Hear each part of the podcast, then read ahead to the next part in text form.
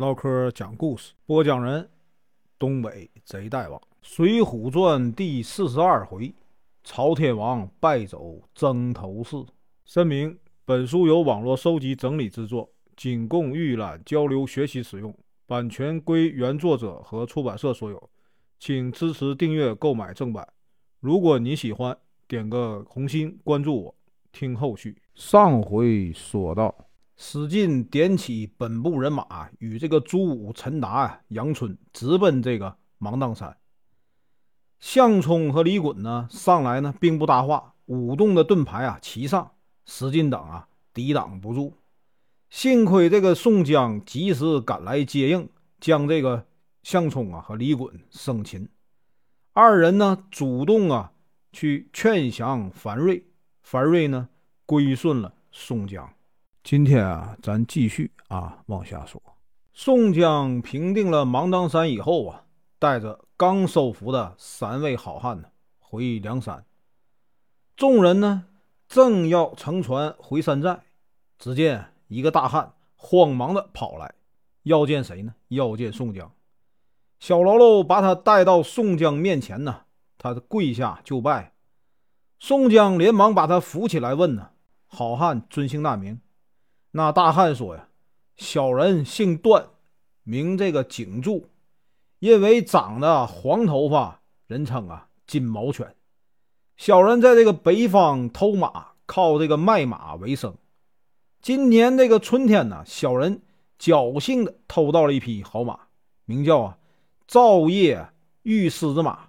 这匹马呢，浑身的雪白啊，一天能走啊一千多里。”原来是大金国王子的坐骑，小人呢本想把马献给这个宋头领，可是呢，经过这个征头市的时候啊，那匹马被曾家的五虎啊给抢走了。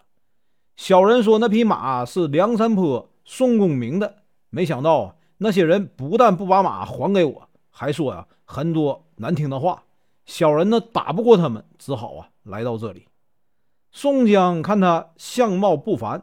就把他带回了山寨，晁盖设宴呢，迎接这四位头领。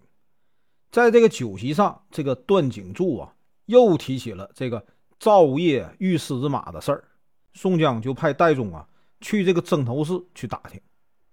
戴宗走了以后啊，过了四五天，戴宗回来了，说呀，那匹马呀，确实就在这个征头市，现在呢是这个教师啊史文恭的坐骑。曾头市一共三千多户人口啊，其中一家叫曾家府，家长呢叫这个曾嫩，原本是啊大金国人，他的五个儿子叫曾图、曾密、曾锁、曾奎、曾生，号称啊曾家五虎。史文恭是那五兄弟的师傅，曾头市呢另有一位教师啊叫苏定，那五兄弟啊非常可恨。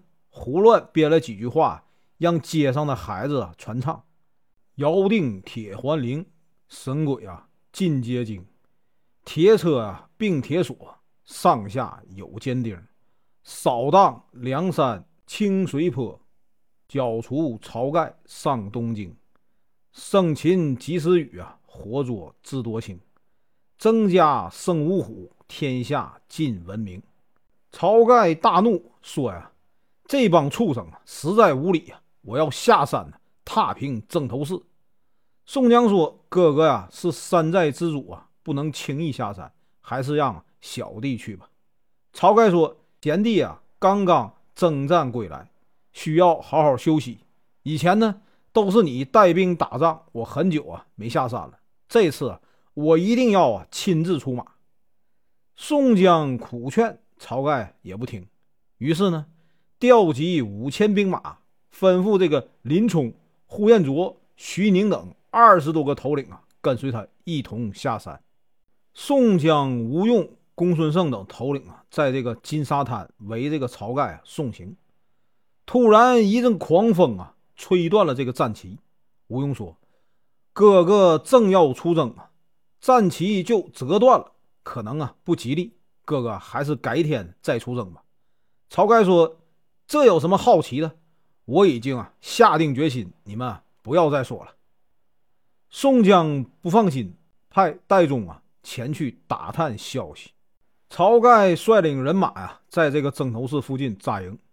第二天清晨呢，两军呢列开阵势，这个曾家五虎啊，全副武装来到阵前。这个史文恭也骑着这个啊赵夜御狮子马在一旁。战鼓啊响起以后，曾家阵中啊推出几辆囚车。曾途啊说呀：“你们这帮啊造反的啊贼寇，我要一个个活捉你们，押送到东京。如果你们呢现在就投降，还好商量。”晁盖一听啊，大怒，催马向这个曾途啊冲过去。众头领担心晁盖有危险呢，都率领人马呀跟上去。双方呢混战在一起，各自啊损伤了一些人马，没有啊分出胜负。晁盖呢回到营中，一直啊闷闷不乐。众头领啊都来劝他。